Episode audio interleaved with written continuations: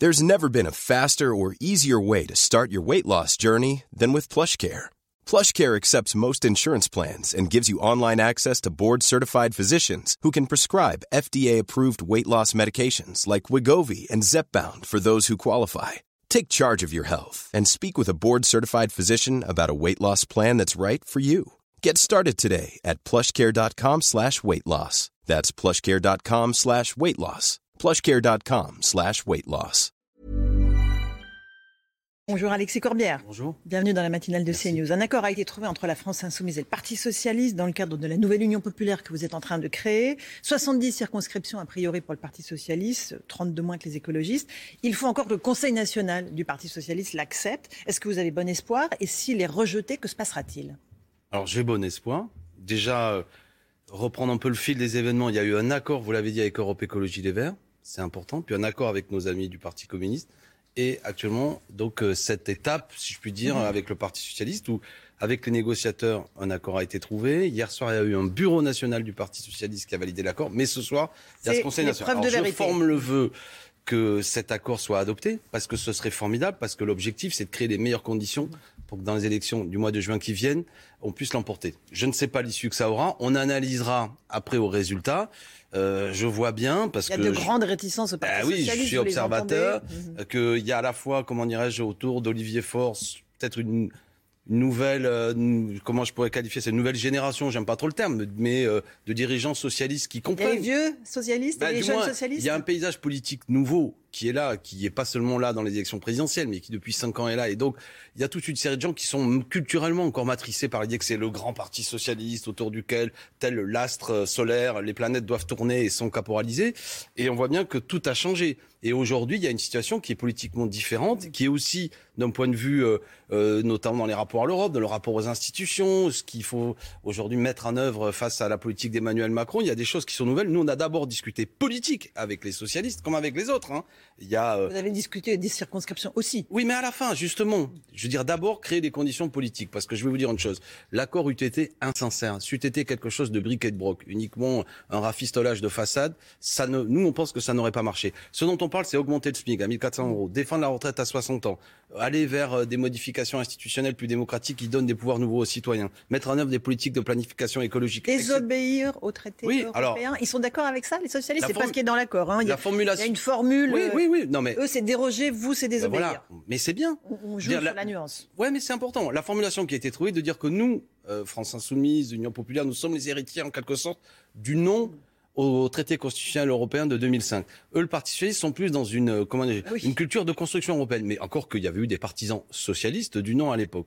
Mais l'un comme l'autre, nous sommes aujourd'hui opposés à l'évolution libérale de l'Europe. Euh, certains, vous l'avez dit, sont pour la désobéissance. Nous, c'est notre stratégie.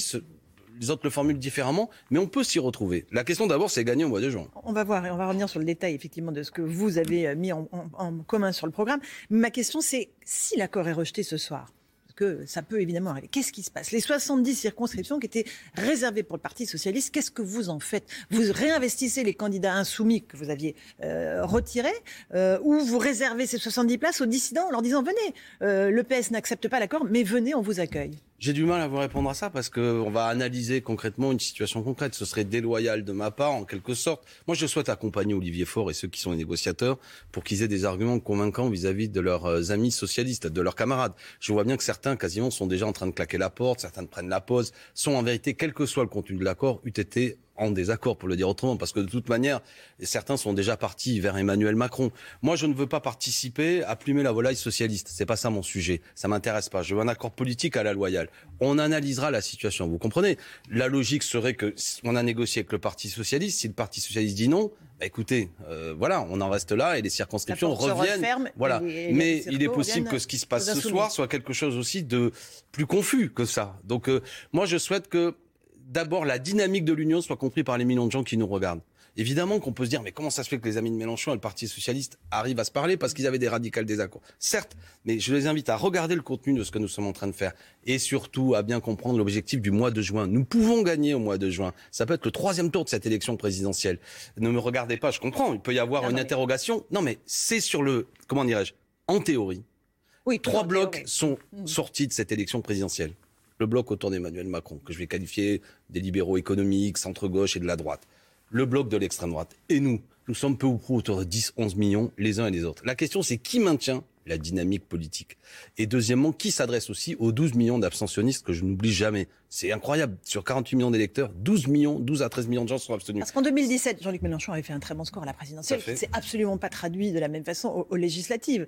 Euh, vous êtes tout à fait, le parce premier que au courant. Vous êtes un des ah rares ben députés de la France insoumise. Donc encore une fois, la dynamique, euh, l'idée de d'être premier ministre euh, de, de, Jean-Luc Mélenchon en Matignon, est-ce que c'est pas finalement un peu fallacieux? Parce que il ne peut pas y avoir de cohabitation pourquoi? Comme celle-là. Elle est déjà arrivée. C'est déjà arrivé dans l'histoire du pays. Lionel Jospin, Lionel Jospin et Jacques Chirac, c'était pas tout à fait le même accord, de la même façon que Monsieur Balladur et Monsieur Mitterrand, c'était pas exactement la même politique. Et pourtant, cela a eu lieu. Euh, de quoi parlons-nous? L'idée, vous comprenez que c'est un, un, slogan politique, Jean-Luc Mélenchon Premier ministre. Enfin, c'est d'abord un objectif, parce que les partenaires, un objectif. Mais les partenaires ont accepté l'idée que ce soit évidemment le groupe le plus important qui désigne son Premier ministre. Mm. Et Jean-Luc Mélenchon incarnant en quelque sorte ce que nous sommes, c'est la logique des choses. Donc finalement, pas de sixième République, si je vous comprends. Bah, au contraire, c'est mettre de la sixième République dans la cinquième. Ah non, mais c'est mettre l'idée de la sixième République dans la cinquième, c'est-à-dire arrêter l'ultra-présidentialisme, ce que j'appelle la monarchie présidentielle en créant un régime plus parlementaire. Évidemment, si Jean-Luc Mélenchon a été président de la République, si on a la possibilité d'engager un processus, y compris sous forme de référendum de, réforme institutionnelle, nous le ferons. Mais à ce stade, le fait de dire que tout le pouvoir ne se concentre pas sur un président... Ça a déjà existé pendant les cohabitations, Alexis Corbière.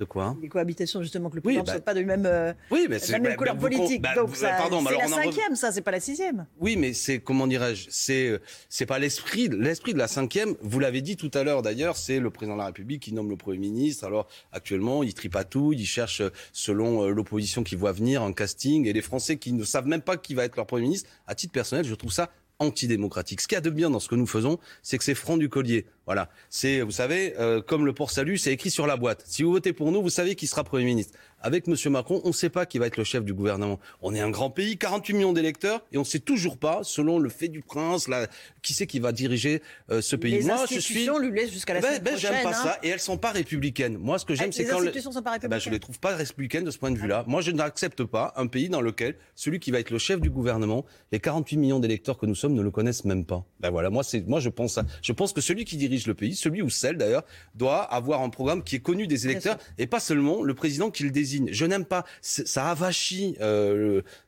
comment dirais-je, oui, ce que j'appelle moi la République, c'est-à-dire la souveraineté populaire, la souveraineté nationale qui ah. s'exprime dans des élections où on choisit qui nous dirige. Est-ce qu'il n'y a pas un doute euh, dans la part des électeurs sur l'authenticité, la sincérité de l'accord qui est passé entre vous et les socialistes? Anne Hidalgo, pendant la campagne, avait des mots très durs contre Jean-Luc Mélenchon. Elle l'avait qualifié de complice de Vladimir Poutine. Comment est-ce que vous pouvez... Euh, Fabien Roussel avait aussi des mots en disant sur l'énergie et le nucléaire, il a tort, moi je ne traite pas les policiers de factieux ou qu'ils sont des fascistes. Avec des hmm. amis comme ça, on n'a pas besoin d'ennemis. Bah, il s'est passé quelque chose de bien, c'est que ah les électeurs ont mis bon ordre dans tout ça et ont exprimé le fait que, je ne reviens pas là-dessus, il y a une préférence, le moins qu'on peut dire, qui a été donnée à un programme, à des hommes aussi et des femmes qui l'incarnent. Et à partir de là, de deux choses l'une, soit on écrase, soit on rassemble. Ben, nous, on a rassemblé. Malgré tout ce qui a été dit, on dit, voilà, L'objectif, c'est faire du bien au pays. Je pense aux 9 millions de gens sous le seuil de pauvreté. Je pense aux gens qui ont des petits salaires. Je pense aux services publics disloqués, à l'école remis en cause, à l'urgence écologique qui doit prendre des choses. Donc, ce que je veux, c'est gagner. Pas pour changer la vie. On ne fait pas de la politique pour jouer ou gagner quelques postes, être dans la posture de l'opposant. Les gens veulent que ça change. Parce que si nous n'y arrivons pas, l'extrême droite aussi est là. La crise politique s'approfondit. La violence, même dans les rapports politiques, peut s'aggraver. Donc, rassembler, et on discute. Eh bien, euh, on discute pas avec Madame Hidalgo, qui quelque part peut-être a encore du mal à, digérer des petites choses, mais je discute avec Olivier Faure. Faure. du premier tour. Bah, manifestement, elle s'y attendait pas. Écoutez, elle croyait que, euh, mais comment dirais-je vous savez, il y a le vieux monde, il y a, le nouveau monde, il y a, des choses. Enfin, c'est un, peu macronien de parler comme ça, et j'aime pas ça, mais, du moins, il y a. Vous allez me faire le en même temps là. Non, mais il y a des gens qui ont du mal à comprendre que euh, le parti socialiste dans lequel ils sont nés dans les années 80 n'est plus le même qu'en 2022. Voilà, parce que c'est plus le grand parti, parce que pour plein de raisons, parce qu'il a gouverné, il y a une déception et même un rejet qui existe. Donc il faut produire quelque chose de nouveau, c'est ce que nous faisons avec l'Union populaire. Sur les sujets vraiment euh, qui clivent, il y a la question de la laïcité. Bernard Cazeneuve, qui a claqué la porte du PS, mmh. dit J'ai une conception nette et ferme de la laïcité de la République qui interdit toute convergence avec ceux dont la pensée sur ces questions est plus qu'ambiguë. Est-ce que vous êtes ambigu en voulant notamment abroger euh, la loi sur le séparatisme? D'accord. Alors, premièrement. Qu'est-ce qui ne vous, vous voit pas dans cette Monsieur Cazeneuve, je crois que son grand départ du Parti socialiste a à peu près autant d'effets que la disparition de l'horloge parlante. Je veux dire, franchement, euh, Il y a peu de gens qui savent encore que ça existait. Deuxièmement, Monsieur Cazeneuve, de ce point de vue-là, comment dirais-je, manque euh, pour le moins d'honnêteté intellectuelle. Je suis favorable à la loi de 1905. C'est ça la laïcité. La loi du 9 décembre 1905. Je suis favorable à ce que la loi de 1905 s'applique sur tout le territoire, ce dont M. Cazeneuve ne veut pas, parce que quand il était Premier ministre, on n'a même pas eu l'abrogation du concordat d'Alsace-Moselle. Et pourtant, il y a trois départements français où la laïcité ne s'applique pas. Donc, Monsieur Cazeneuve est un tartuffe sur le terrain de la laïcité. Et c'est insultant ce qu'il fait. Deuxièmement, sur la loi séparatisme, je vais vous dire, au nom de la laïcité, au nom d'Aristide Briand, c'est une mauvaise loi. C'est une loi qui se mêle de l'organisation du culte, alors que précisément quand on est vraiment laïque. Elle permet de, de fermer certaines mosquées. Ça n'a rien à voir avec la laïcité, madame. De, attendez, cela. dissoudre certaines associations cela, mais, mais ce que vous dites est une question de sécurité. Cela n'a rien à voir avec la laïcité. Ne mettons pas la laïcité à toutes les sauces. Surveiller des potentiels terroristes. Avoir des services de renseignement qui surveillent si dans les lieux de culte, et en l'occurrence des mosquées. Vous voulez abroger toute la loi mais parce que cette loi ne fait pour ce qui est d'une loi de sécurité, on peut discuter et ne soyons pas naïfs. Aujourd'hui, les renseignements surveillent les lieux de culte, d'accord? Donc arrêtons de faire croire aux Français qu'il y a besoin des lois, on n'arrête pas d'en voter. Ce que je n'accepte pas et ce que j'ai dit à la tribune, j'ai encore même publié un livre là-dessus qui publie nombre de prises de position, c'est que la laïcité ne se mêle pas de la manière dont s'organise le culte. La laïcité de la loi de 1905 ne se mêle pas de la manière dont le judaïsme français, dont le catholicisme français s'organise. Ça a même d'ailleurs occasionné, si vous voulez rentrer dans le détail, entre la première proposition de la loi d'Aristide Briand en 1905 et celle qui a été adoptée en 1907, ça n'est pas la même. Donc faire croire que les musulmans seraient des gens désordonnés, où il faudrait leur demander de s'organiser de telle ou telle façon, est absurde et faux et n'a rien à voir, et même aux antipodes de la laïcité. Monsieur Cazeneuve est un ignorant. Mais ce qu'il fait par rapport à ça, c'est qu'il veut entretenir quelque chose que je trouve infâme, c'est que nous serons en quelque sorte complaisants avec le crime. Mhm. Et ça, je ne l'accepte pas. Et si M. Cazeneuve ferme la porte du Parti socialiste, c'est sans doute même qu'il a renoncé, lui, avec l'idéal socialiste et républicain. Je n'ai aucune leçon à recevoir de ce monsieur qui, par ailleurs, mhm.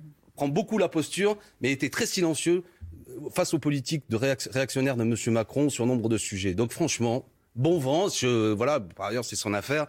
Mais je, pense qu'effectivement. Dans l'actualité, euh, Éric Piolle, le maire de Grenoble, qui est donc euh, l'un de vos alliés euh, dans l'Union populaire, il y a eu une passe d'armes avec Laurent Wauquiez sur le port du Burkini dans les piscines municipales. Quelle est votre position à vous sur ce sujet que Eric Piolle a remis à l'ordre du jour. Hein. Premièrement, je veux dire, on veut bien diriger le pays, mais pas l'organisation des piscines municipales de ce pays. Mhm. D'accord C'est pas tout à fait. C'est un tout petit peu plus compliqué que ça. Ben non, mais si, parce qu'on discute d'organisation municipale du point de vue de la laïcité, ce débat n'a pas lieu. Ça n'a aucun rapport avec la laïcité. La manière dont on se... Aucun rapport. Le burkini, aucun rapport. Pas, euh, un Madame, Madame Ferrari, je reprends. Lisez les débats de 1905. La manière dont on se baigne, la manière dont on s'habille dans la rue n'a rien à voir avec la laïcité. C'est même Aristide Briand, le père fondateur de la loi de 1905, qui répondait à ces contradicteurs que nous n'avons pas à organiser la manière dont on se baigne ou on se promène. D'accord? Donc euh, c'est un débat d'hygiène en vérité hygiène. C'est pas religieux du tout. Non, madame. Pas ça un vêtement religieux mais pour vous, et moi. mais je vous pose la question. Mais Laurence Ferrari, vous n'avez pas à émettre un point de vue sur la manière dont les gens s'habillent dans la rue. Mais j'entends bien. Non, mais ce que je veux dire, c'est que je peux avoir une opinion personnelle sur la religion, mais du point de vue des libertés publiques. Je dois accepter l'idée qu'on peut se promener dans la rue avec une kippa sur la tête, avec un foulard sur la tête, avec je ne sais trop quoi. Quelle que soit mon opinion à titre personnel, que je sois athée, anticlérical. Mais ça n'a rien à voir. Êtes fondamentalement ça n'a rien à voir. Et ça n'a rien à voir. Mais c'est quoi pourquoi Autoriser le burkini dans une piscine Parce que l'égalité femmes-hommes, ça passe par le par le bikini. Ça a été déclaré où ça Le bikini, c'est encore autre chose. Mais ou, burkini, c'est autre chose. Ou le maillot de bain. Le maillot de bain, c'est féministe. J'en sais rien. Tout ça. Mais vous voyez, on est on n'a plus rien à voir avec la laïcité. Vous, comme femme, vous pouvez avoir une opinion sur le fait que vous interrogez de pourquoi une femme se rase le crâne. parce que je suis une femme, c'est non, non, mais même, non, mais, mais j'entends bien. Non, mais mm-hmm. je veux dire là pour le coup, je vais. Je sais que vous êtes féministe, vous, Laurence Ferrari. Et je peux comprendre moi aussi qu'on peut s'interroger de pourquoi un homme ou une femme euh, a, euh, comment dirais-je, des tenues religieuses. Mais du point de vue des libertés publiques, ça n'a rien à voir avec la laïcité. Et c'est malsain d'avoir ce... Non, ça n'a rien à voir. C'est uniquement un débat sur une question d'hygiène. Quand vous allez à la piscine, vous, mettez. Les yeux, vous ah mais non, c'est vous, c'est vous. Pardon là pour le coup Laurence Ferrari, c'est vous qui voulez. Non mais ça fait ah. partie des points sur lesquels on a le droit de s'interroger. Non. Si on n'a pas le droit de faire vous croire. Le dites, dites c'est ok. C'est pas ça que je dis. On n'a pas le droit de faire croire que c'est un débat sur la laïcité. Ce que je vous dis, c'est que quand vous allez à la piscine, on interdit aux hommes le Bermuda. Ou le, Et on demande pour quelle raison? Parce qu'on considère que le Bermuda peut être quelque chose qui va à l'encontre de l'hygiène. Et vous savez même si vous, si vous allez parfois à la piscine que selon la nature du filtre des piscines, la question est-ce qu'on met un bonnet de cheveux, un bonnet ou pas de bain est différent. Non, alors arrêtons de faire croire que nous qui voulons changer ce pays vraiment, que la discussion va aller sur de quelle manière le rapport aux vêtements qu'on se baigne à Grenoble est un débat national. Parce que je vois bien le terrain sur lequel on veut nous entraîner. Donc je ne sais pas ce qu'ils décideront. Mais moi, je crois que du point de vue de la laïcité, c'est un règlement local de la piscine de décider si est-ce que ça salit l'eau ou pas. Et franchement, je trouve pas ça très convaincant. Hélas, voilà, quel que soit ce que je voulais. Qu'est-ce qui va se passer samedi euh, Les insoumis se réunissent. Il y a une euh, sur les docks de Bervilliers. C'est le moment où vous allez présenter tous vos candidats? Voilà. C'est-à-dire qu'en fonction de la discussion qu'on a eue tout à l'heure, la convention, euh, le Conseil national, pardon, du Parti socialiste, est-ce que l'accord se boucle complètement? On aura compris que je le souhaite ardemment. Et ce qu'on souhaite samedi, au Doc d'Aubervilliers, c'est présenter tous les candidats officiels de cette nouvelle Union populaire écologique et sociale. Les 577 candidats dont la vocation est qu'ils soient majoritaires prochainement à l'Assemblée nationale. Donc on va les présenter. Jusque-là, pour ce qui est des insoumis et de l'Union populaire, on avait des chefs de file qui, en fonction du bouclage définitif de l'accord, de, deviendront candidats officiels ou pas. Voilà, et ce sera un grand moment parce qu'évidemment, sans doute que le Jean-Luc Mélenchon va prendre la parole, le futur Premier ministre, et on va donner le, cap vers la campagne. Mais écoutez, il faut bien faire du bien à ce pays. Et je ne crois pas que 5 ans de Macron fera du bien. Alexis Corbière était l'invité de la matinale. Merci, d'être venu ce matin à vous, euh, Olivier Benkemoun, pour la suite.